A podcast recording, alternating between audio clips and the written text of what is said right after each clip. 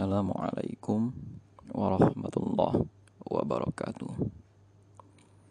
Innal hamdalillahi nahmaduhu wa nasta'inuhu wa nastaghfiruh. Wa na'udzu billahi min syururi anfusina wa min sayyiati a'malina.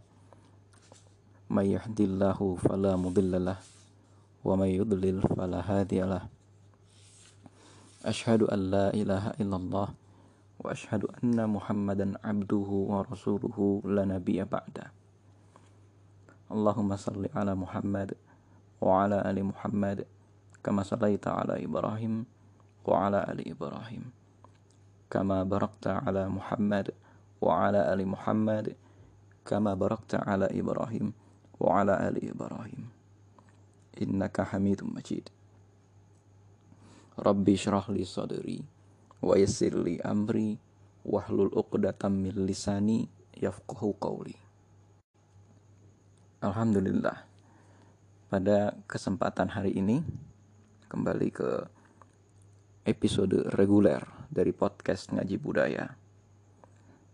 Kita akan lanjut lagi membahas apa yang terjadi saat utama atau apa yang terjadi pada saat peristiwa utama dari kisah Perang Khandaq. Kisah Perang Khandaq itu pada dasarnya bisa kita bagi menjadi dua bagian besar. Pertama, pada saat sebelum penggalian parit sampai dengan pasukan Quraisy datang. Itu sudah kita bahas di pertemuan sebelumnya. Yang kedua, setelah pasukan Quraisy datang, sampai dengan Allah Subhanahu wa taala menghabisi orang-orang Quraisy itu dengan angin topan dan dimulainya perang babak kedua yaitu perang Bani Quraidah. Berbeda dengan kisah perang-perang yang lainnya. Dalam kisah perang Bani Quraidah atau dalam kisah perang Ahzab tidak terjadi bentrok bersenjata yang cukup besar akan tetapi hanya terjadi Eh, saling berbalas serangan saja. Nah, perang ini menurut beberapa ahli seperti misalnya Syed Mahmud Khattab atau kita lihat di dalam Sirah Nabawiyah As-Salabi mereka menyatakan bahwa perang ini lebih kuat disebut sebagai perang urat syaraf. Perang untuk menguji sejauh mana pertahanan kota Madinah. Dan kota Madinah ternyata mampu bertahan sampai kurang lebih satu bulan lamanya. Lockdown. Artinya persediaan makanan itu cukup sampai satu bulan. Kesabaran orang cukup sampai satu bulan. Dan memang di sana sini sudah muncul keraguan dan lain sebagainya kepada Rasulullah Shallallahu Alaihi Wasallam ataupun kepada para sahabat Rasulullah. Akan tetapi ternyata kota Madinah tetap solid dan kuat sebagai satu peradaban meskipun mereka habis dikepung selama satu bulan penuh lamanya. Pada kesempatan kali ini, kita akan membahas apa yang terjadi setelah pasukan Quraisy yang jumlahnya sekitar 12.000 orang mengepung kota Madinah. Pertama-tama, rekan-rekan sekalian, tentu di dalam internal kota Madinah berlangsung keributan yang luar biasa setelah dibangunnya parit. Karena di dalam kota Madinah itu ada tiga kelompok manusia saat itu. Satu kelompok Muslim yang dipimpin oleh Rasulullah Shallallahu Alaihi Wasallam. Jadi memang di kota Madinah itu meskipun terbagi berdasarkan tribe atau berdasarkan suku-suku, akan tetapi ternyata juga terbagi atas dasar agama dan ideologi ada orang-orang Aus, Khazraj dan juga Muhajirin yang bersatu di bawah pimpinan Rasulullah Shallallahu Alaihi Wasallam. Jumlah tenaga tempur orang-orang Islam ini sekitar 3.000 orang. Lalu ada lagi sekitar 900 orang munafik di bawah pimpinan Abdullah bin Ubay bin Salul. Mereka menyatakan mundur atau secara perlahan-lahan mereka pergi dari medan perang semenjak parit itu digali. Jadi mereka tidak memegang peranan penting karena mereka ini pragmatis. Mereka itu relatif hanya menunggu di dalam rumah atau hanya bersembunyi di dalam benteng. Jadi memang orang munafik ini ketika belum perang, mereka keras sekali berdebat untuk mengajukan rencana-rencana. Akan tetapi ketika terjadi perang, benerannya orang-orang munafik ini bersembunyi di dalam benteng, tidak mau menghadapi musuh di depan bersama dengan Rasulullah Shallallahu Alaihi Wasallam. Nah, kelompok ketiga adalah kelompok Yahudi. Yang kelompok Yahudi ini tadinya sampai dengan pertengahan hari pengepungan masih solid dengan setia mempertahankan kota Madinah. Akan tetapi pasukan mereka hanya bersiaga di sekeliling benteng mereka tidak bersiaga di depan bersama dengan Rasulullah Shallallahu Alaihi Wasallam. Ada beberapa analisis di sini yang saya temukan. Pertama, memang sistem pertahanan yang diciptakan oleh Rasulullah Shallallahu Alaihi Wasallam memusatkan pasukan di satu titik, yaitu di sekitar parit. Sisanya Rasulullah mengandalkan pertahanan alam berupa bukit-bukit batu dan juga kebun, semak-semak yang ada di sekeliling kota Madinah. Sehingga ribuan pasukan muslim pada saat itu hanya terfokus di sekeliling parit. Sementara Rasulullah Shallallahu Alaihi Wasallam hanya mengutus beberapa regu untuk bersiaga di dalam kota Madinah dan sama sekali tidak menyangka kalau orang-orang Yahudi dari Bani Quraidah akan berkhianat. Tapi ini kita bahas nanti. Sedangkan 12.000 pasukan itu Betul seperti prediksi Rasulullah Shallallahu Alaihi Wasallam. Karena medan yang ada dan karena jalan yang tersedia mengikuti sumber air dan mengikuti juga jalan masuk kota Madinah, maka memang betul prediksi Rasulullah. Abu Sufyan sebagai kepala pasukan Quraisy menyerbu lewat satu pintu saja yang sekarang sudah ditutup dengan parit. Dan alangkah kagetnya pasukan sekutu itu ketika melihat parit yang mengelilingi kota Madinah. Mereka mengatakan ini bukan strategi perang yang pernah dikenal oleh bangsa Arab sebelumnya. Karena mereka tidak pernah punya pengalaman menyerbu bangsa Persia, karena kan parit ini diambil dari strategi perang bangsa Persia. Mereka tidak pernah punya pengalaman menyerbu bangsa Persia. Atau yang kedua, mereka pun tidak pernah punya pengalaman diserbu oleh bangsa Persia. Rata-rata persinggungan mereka hanya kepada orang Romawi saja. Dan setelah itu selama puluhan tahun, mereka memilih bersikap pragmatis hanya sebagai perantara dagang semata-mata, bukan sebagai pasukan perang dan bahkan memang saat itu daerah Jazirah Arab itu bukan daerah yang penting secara politik, tapi daerah itu hanya penting secara ekonomi. Oleh sebab itu, tidak ada kemajuan signifikan di bidang strategi peperangan. Jadi perang yang terjadi itu hanya sebatas baku hantam begitu saja. Tapi ketika Rasulullah Shallallahu Alaihi Wasallam memperlihatkan strategi perang yang luar biasa, barulah orang-orang Arab itu kaget dan menyadari bahwa Rasulullah Shallallahu Alaihi Wasallam adalah bukan orang biasa. Ini orang bukan orang biasa, karena mereka tidak menyangka kota Madinah akan menggunakan pertahanan perang dari bangsa lain. Rekan-rekan sekalian, kita akan menganalisis perlahan-lahan kekuatan dari orang-orang Quraisy yang dibantu oleh pasukan yang lain. Orang Quraisy itu kira-kira jumlahnya sekitar 4.000 orang. Ditambah pasukan yang besar itu dari Ghatafan dan juga dari Ahabish. Itu kira-kira jumlahnya sampai dengan 10.000 orang. Lalu dibantu oleh suku-suku yang ada di sekeliling kota Madinah. Ini jumlahnya sekitar 12.000 orang. Kemudian di satu hari ada beberapa puluh orang-orang Quraisy. Di antaranya adalah Amr bin Abdul dan Ikrimah bin Abi Jahal. Ini kita masuk ke peristiwa puncak dari perang Ahzab. Amr bin Abdul ini adalah orang dari Bani Amr bin Luhai. Nah, Amr bin Luhai ini kalau kita mau ingat lagi adalah orang yang pertama kali meletakkan berhala di Ka'bah. Ya, jadi ini Amr bin Luhai. Jadi si Amr bin Abdul ini keturunan dari Amr bin Luhai. Dia ini terkenal sebagai seorang ksatria yang kuat. Meskipun namanya tidak sebesar Umar bin Khattab, tidak sebesar Khalid bin Walid, atau juga tidak sebesar Abu Sufyan. Tapi tetap beliau ini adalah orang yang dihormati di medan perang. Beliau bersama dengan Ikrimah bin Abi Jahal.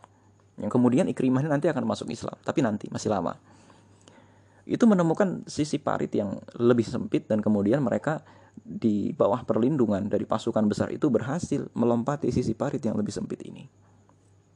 Melompatinya tentu dengan kuda. Ketika sampai di hadapan pasukan muslim, Ya, mereka kemudian membunuh kudanya, ya. Amr bin Abdul ini membunuh kudanya sendiri. Itu dinyatakan sebagai tekad dia tidak akan meninggalkan tempat itu sebelum membunuh orang-orang muslim. Kemudian Amr bin Abdul menantang orang-orang muslim, datangkan kesatria. Ayo kita duel sekarang. Ayo kita duel.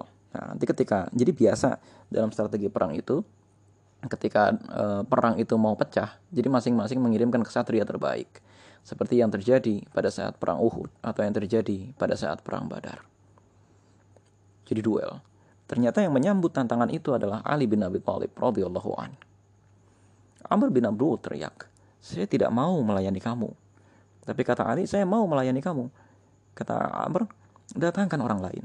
Datangkan orang lain." Nah, kenapa Amr bin Abdul bisa menghormati Ali bin Abi Thalib? Salah satu alasannya karena Amr bin Abdul secara umum menghormati keluarga Rasulullah Shallallahu Alaihi Wasallam. Alasannya bukan karena Islam, tapi alasannya karena entah dia punya hutang budi kepada Abu Talib atau dia punya hutang budi kepada salah satu keluarga Bani Hashim. Jadi alasannya bukan gara-gara agama. Memang ada orang-orang semacam ini yang bisa dijadikan kuncian. Kuncian itu modal dalam dakwah. Dia tidak mau mendukung dakwah kita, akan tetapi dia menghormati pribadi kita. Tapi Ali mengatakan, e, kalau kamu mau masuk Islam, kamu, saya tidak akan bunuh kamu. Akan tetapi, saya ingin membunuh kamu kalau seandainya kamu ingin masuk Islam. Nah, nanti ucapan ini pasti disalah sangkakan orang. Loh, kok Ali bin Abi Thalib mau membunuh? Kenapa? Karena ini kejadiannya di medan perang. Kalau Ali tidak membunuh, maka dia nanti akan dibunuh. Dan di medan perang bukan saatnya memaafkan. Di medan perang itu bukan saatnya negosiasi dan lain sebagainya. Tapi di medan perang saatnya menampakkan keberanian. Di medan perang gak ada tempat untuk orang yang ragu-ragu.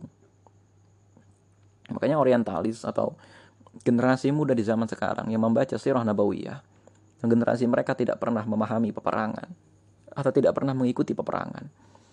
Pasti generasi mereka ini inginnya berdamai atau generasi mereka ini kan baca bukunya itu baca buku dari generasi boomer, flower generation, generasi dari orang yang tidak mengalami perang dunia pertama dan perang dunia kedua, tapi mengalami dampak dari perang itu. Apa dampaknya? Kemiskinan, cacat, ya, atau di mana-mana terjadi kelaparan. Ini kan akibat dari dampak perang. Sehingga mereka cenderung anti perang, akan tetapi mereka tidak mengantisipasi dampak dari lemahnya sebuah negara ketika angkatan perangnya itu bencong atau ketika angkatan perangnya itu tidak berani unjuk kekuatan.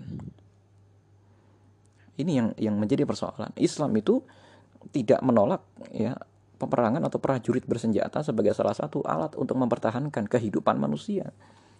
Bayangkan kalau sebuah negara tidak punya uh, prajurit perang yang kuat, maka negara itu akan menjadi negara yang mudah dihancurkan oleh musuh. Nah, inilah yang terjadi. Atau kalau prajurit dari negara itu adalah prajurit yang lemah, ya. Ketika musuh menguasai negara itu tidak ada jaminan musuh tidak akan membunuh rakyatnya. Tidak ada jaminan. Maka prajurit yang kuat itu dibutuhkan untuk melindungi manusia. Prajurit yang kuat dibutuhkan untuk melindungi sebuah bangsa. Maka dari itu, ya rekan-rekan sekalian, menolak peperangan sebagai salah satu di antara syariat Islam ini sama saja menolak hak dasar manusia untuk mempertahankan dirinya karena fungsi dasar pas, pasukan militer adalah salah satunya mempertahankan kehidupan sebuah bangsa. Nah, tapi kita kembali lagi kepada kisah Ali bin Abi Thalib radhiyallahu an. Nah, terjadilah bentrok bersenjata satu lawan satu antara Ali bin Abi Thalib dengan Amr bin Abdul Wud. Singkatnya, Ali bin Abi Thalib memenangkan pertarungan ini dan Ikrimah bin Abi Jahal kembali lari dari medan pertempuran ke induk pasukannya. Di sini Rasulullah Shallallahu Alaihi Wasallam tidak mengejar Ikrimah bin Abi Jahal karena ada satu rahasia. Suatu hari nanti ya, setelah kisah uh, perjanjian Hudaybiyah dan juga penaklukan kota Mekah, Ikrimah bin Abi Jahal ya, yang dia itu tentu anak dari Abu Jahal juga sama menghina ya menghina Rasulullah Shallallahu Alaihi Wasallam dan tentu marah sekali kepada Rasulullah karena Abu Jahal itu kan dibunuh oleh prajurit Rasulullah pada saat perang Badar. Jadi dendamnya Ikrimah ini luar biasa. Begitu juga dendam kaum muslimin pada saat itu luar biasa. Akan tetapi Ikrimah sengaja tidak dikejar karena suatu hari nanti rupanya ada berita gaib atau rupanya ada suatu rahasia yang baru disingkap oleh Allah Subhanahu wa taala bahwa Ikrimah bin Abi Jahal akan masuk Islam. Dan nanti ketika Rasulullah Shallallahu alaihi wasallam itu meninggal, Ikrimah bin Abi Jahal tidak kafir, tidak murtad, Dan nanti Ikrimah bin Abi Jahal ini akan ikut dalam satu ekspedisi besar di bawah Panglima Khalid bin Walid di masa kepemimpinan awal sekali. Baru hari-hari pertama kepemimpinan Khalifah Umar bin Khattab menghadapi pasukan Romawi di medan perang Yarmuk. Di situ Ikrimah bin Abu Jahal betul-betul menunjukkan performa sebagai seorang prajurit Islam dan menunjukkan taubatnya yang luar biasa taubatnya yang luar biasa sebagai prajurit perang. Mungkin kisahnya ini mirip sekali dengan Umar bin Khattab yang dulu menentang Islam akan tetapi duluan Umar masuk Islam bersama dengan Khalifah Umar bin Khattab. Jadi Khalifah Umar bin Khattab di Madinah pada saat itu yang memimpin pasukan adalah Khalid bin Walid. Ikrimah bin Abi Jahal gugur bersama dengan salah seorang sahabat Rasulullah Shallallahu Alaihi Wasallam yang juga masih saudara dari Ikrimah yaitu Ayyash bin Abi Rabi'ah. Jadi ini kisahnya luar biasa sekali tapi nanti kita akan ceritakan mengenai Ikrimah bin Abi Jahal ini. Tetapi ya rekan-rekan sekalian, dari peristiwa ini kita tahu orang-orang muslim ini akhirnya dilanda rasa panik yang luar biasa, rasa takut yang luar biasa karena ternyata masih ada titik lemah dan tentu pasukan besar itu tampak seperti gelombang raksasa yang siap menghancurkan kota Madinah kapan saja. Meskipun pada saat itu mereka sudah sama-sama mengetahui mukjizat apa yang pernah diberikan oleh Allah Subhanahu wa taala kepada Rasulullah sallallahu alaihi wasallam. Atau juga mereka sudah sama-sama mengetahui pertolongan Allah itu akan bagaimana. Karena mereka sudah pernah mengikuti perang Badar. Mereka sudah pernah mengikuti perang Uhud. Akan tetapi ternyata di masa yang seperti ini, iman mereka itu juga gentar juga. Sampai-sampai Allah Subhanahu wa taala mengatakan dalam surat Al-Baqarah yang menurut sebagian ulama juga berkaitan dengan kisah perang Ahzab ini. Am hasibtum an tadkhulul jannata walamma ya'tikum mathalul ladzina min qablikum mathalul ladzina khalau min qablikum humul ba'sa wa dharra wa zulzilu hatta yaqula rasula walladzina amanu ma'ahu mata nasrullah. Allah Subhanahu wa taala akan mendatangkan al-ba'ts wa dharra wa zulzilu hatta yaqula rasula walladzina amanu mata nasrullah. Jadi al-ba'ts itu artinya kemiskinan, ad-dharra itu kalau menurut sebagian ulama itu artinya adalah ancaman, ya dan wazulzilu dan dikoncangkan iman mereka nanti sampai di titik inilah ya rekan-rekan sekalian. Sampai di titik inilah ujian yang menimpa mereka. Sampai kemudian ya rekan-rekan sekalian datang lagi satu ujian. Datanglah orang-orang Yahudi ya, dari Bani Nadir menuju ke perumahan atau menuju ke benteng orang-orang Yahudi Bani uh, Quraidah. Ceritanya orang-orang Yahudi Bani Quraidah itu sudah nggak mau sebenarnya. Ya, sebenarnya sudah nggak mau menemui orang-orang Yahudi dari Bani Nadir ini karena mereka tahu saat ini Rasulullah Shallallahu Alaihi Wasallam lebih kuat daripada mereka dan mereka pada dasarnya mengakui bahwa Rasulullah itu nabi tapi tidak mau beriman dengan Islam. Mereka tetap dengan agamanya sendiri dan mereka merasa di bawah konstitusi piagam Madinah. Mereka merasa diadili. Kitab mereka dijadikan sebagai hukum yang diberlakukan untuk kalangan mereka. Nah, jadi ini e, juga mengandung salah satu berita politik dari zaman Rasulullah Shallallahu Alaihi Wasallam. Salah satu keberatan Kaab bin Saad sebagai pemimpin kaum Bani Quraidah untuk berkhianat kepada Rasulullah adalah mereka merasa Rasulullah Shallallahu Alaihi Wasallam memberikan mereka keadilan politik. Kitab mereka digunakan sebagai konstitusi untuk mengadili kaum mereka. Sedangkan kitabnya orang-orang Islam digunakan sebagai konstitusi ya untuk internal umat Islam. Sedangkan untuk orang-orang eh, apa kabilah-kabilah ya yang tidak memeluk agama Islam tapi ada di kota Madinah, mereka dibebaskan untuk mengikuti syariat Yahudi atau mengikuti hukum Islam. Jadi Ka'ab bin Sa'ad Al-Quradi ini juga merasa ngapain saya harus berkhianat? Akan tetapi ternyata ceritanya Huyai bin Akhtab ya Huyai bin Akhtab ini ternyata ngotot. Huyai bin Akhtab ini tetap ingin memaksa Bani Quraidah berkhianat. Dan akhirnya singkat cerita Bani Quraidah ini akhirnya berkhianat. Nah tersiarlah berita pengkhianatan ini kepada Rasulullah Shallallahu Alaihi Wasallam. Melalui ceritanya Rasulullah Shallallahu Alaihi Wasallam itu mengirim dua utusan untuk memeriksa apa yang terjadi. Akan tetapi, ya ternyata dua utusan ini memberikan kabar kepada Rasulullah Shallallahu Alaihi Wasallam bahwa ternyata kaum Yahudi Bani Quraidah sudah berkhianat. Akhirnya paniklah ya orang-orang Muslim pada saat itu dan bahkan ada beberapa prajurit dari Bani Quraidah yang bersiaga dan kemudian melakukan sabotase di sekeliling kota Madinah. Karena mereka tentu sangat mengenal lingkungan kota Madinah. Bahkan di antara mereka itu ada yang sempat membunuh kaum muslimin. Terjadi bentrokan. Akhirnya Rasulullah Shallallahu Alaihi Wasallam mengirimkan beberapa puluh orang untuk berkeliling di kota Madinah sebagai regu penjaga.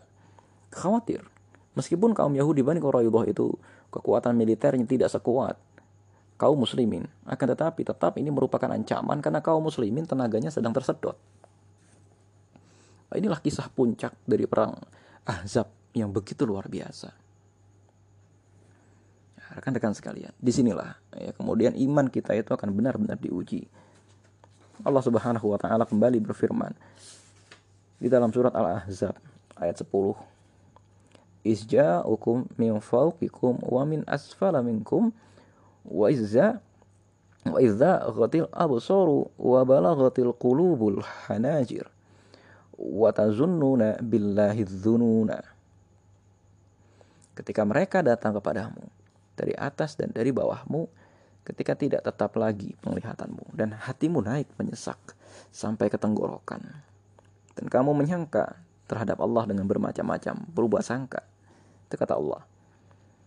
Jadi orang-orang yang mengepung dari atas itu orang-orang Bani Quraidah, sedangkan dari bawah itu orang-orang Quraisy. Dari atas itu maksudnya dari Madinah sebelah atas, nah, kemudian dari bawah itu orang-orang Quraisy dari selatan. Kata Allah lagi dalam surat Al-Ahzab ayat 11. Huna lika betulil, huna lika betuliyal mu'minuna wa zulzilu zilzalang syadida. Nah, di situlah diuji orang-orang mukmin dan digoncangkan hatinya. Ya, wa zulzilu zilzalang syadida. Dengan goncangan yang sangat, zilzalang syadida. Yang sangat itu syadidu. Waduh, gimana ini kan panik Lalu dalam ayat ke-12 Allah Subhanahu wa taala kembali mengatakan masih dalam surat Al-Ahzab. Wa idh yaqulul munafiqun walladzina fi qulubihim maradun ma wa'adana Allahu wa rasuluhu illa ghurura. Dan berkata orang-orang munafik yang dan orang yang berpenyakit dalam hatinya.